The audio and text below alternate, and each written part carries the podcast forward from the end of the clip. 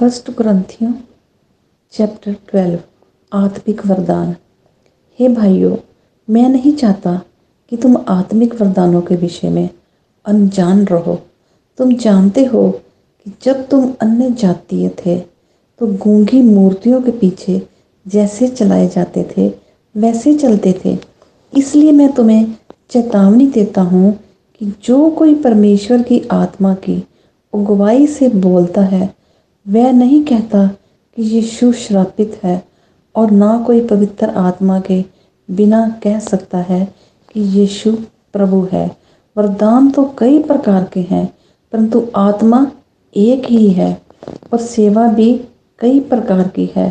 परंतु प्रभु एक ही है और प्रभावशाली कार्य कई प्रकार के हैं, परंतु परमेश्वर एक ही है, जो सब में हर प्रकार का प्रभाव उत्पन्न करता है, किंतु सबके लाभ पहुँचाने के लिए हर एक को आत्मा का प्रकाश दिया जाता है, क्योंकि एक को आत्मा के द्वारा बुद्धि की बातें दी जाती हैं और दूसरे को उसी आत्मा के अनुसार ज्ञान की बातें, किसी को उसी आत्मा से विश्वास और किसी को उसी एक आत्मा से चंगा करने का वरदान दिया जाता है। फिर किसी को सामर्थ्य के काम करने की शक्ति और किसी को भविष्यवाणी की और किसी को आत्माओं की परख और किसी को अनेक प्रकार की भाषा और किसी को भाषाओं का अर्थ बताना।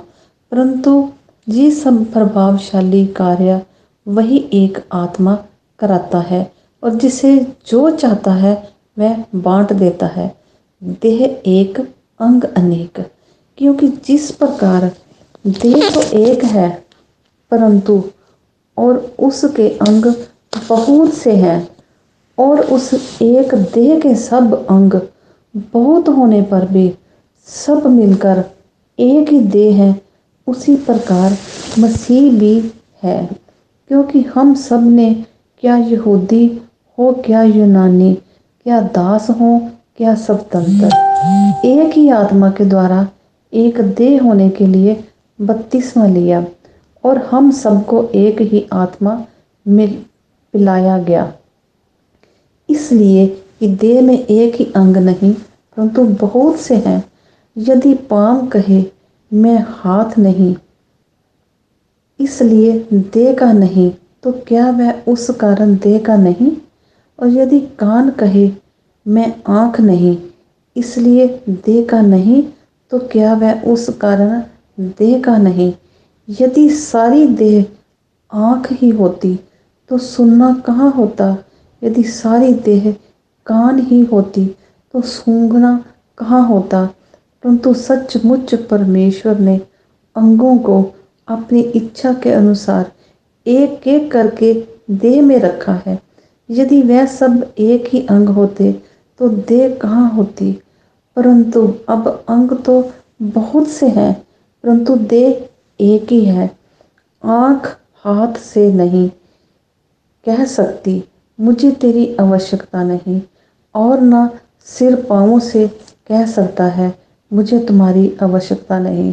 तुम्हारी देह के वह अंग जो दूसरों से निर्बल लगते हैं, बहुत ही आवश्यक हैं, पर देह के जिन अंगों को हम आदर के योग्य नहीं समझते, उन्हीं को हम अधिक आदर देते हैं। और हमारे शोभाहीन अंग और भी बहुत शोभायमान हो जाते हैं। और फिर भी हमारे शोभायमान अंगों को इसकी आवश्यकता, परंतु परमेश्वर ने देह को ऐसा बना दिया कि जिस अंग को आदर की घटी थी। उसी को और भी बहुत आदर मिले, ताकि देह में फूट ना पड़े। परंतु अंग एक दूसरे की बराबर चिंता करे। इसलिए यदि एक अंग दुख पाता है तो सब अंग उसके साथ दुख पाते हैं। और यदि एक अंग की बड़ाई होती है तो उसके साथ सब अंग आनंद मनाते हैं। इसी प्रकार तुम सब मिलकर मसीह की देह हो और अलग उसके अंग हो और परमेश्वर ने कलीसिया में अलग अलग व्यक्ति नियुक्त किए हैं। प्रथम प्रेरित, दूसरे भविष्यता, तीसरे शिक्षक, फिर सामर्थ्य के काम करने वाले, फिर चंगा करने वाले और उपकार करने वाले और प्रबंध करने वाले और नाना प्रकार की भाषा बोलने वाले। क्या सब प्रेरित हैं? क्या सब भविष्यता है? क्या सब उपदेशक हैं? क्या सब सामर्थ्य के काम करने वाले हैं? क्या सबको चंगा करने का वरदान मिला है? क्या सब नाना प्रकार की भाषा बोलते हैं? क्या सब अनुवाद करते हैं? तुम बड़े से बड़े वरदानों की धुन में रहो, परंतु मैं तुम्हें और भी सबसे उत्तम मार्ग बताता हूँ। पाक कलाम के पढ़े और सुने जाने पर खुदा मंद की बरकत हो।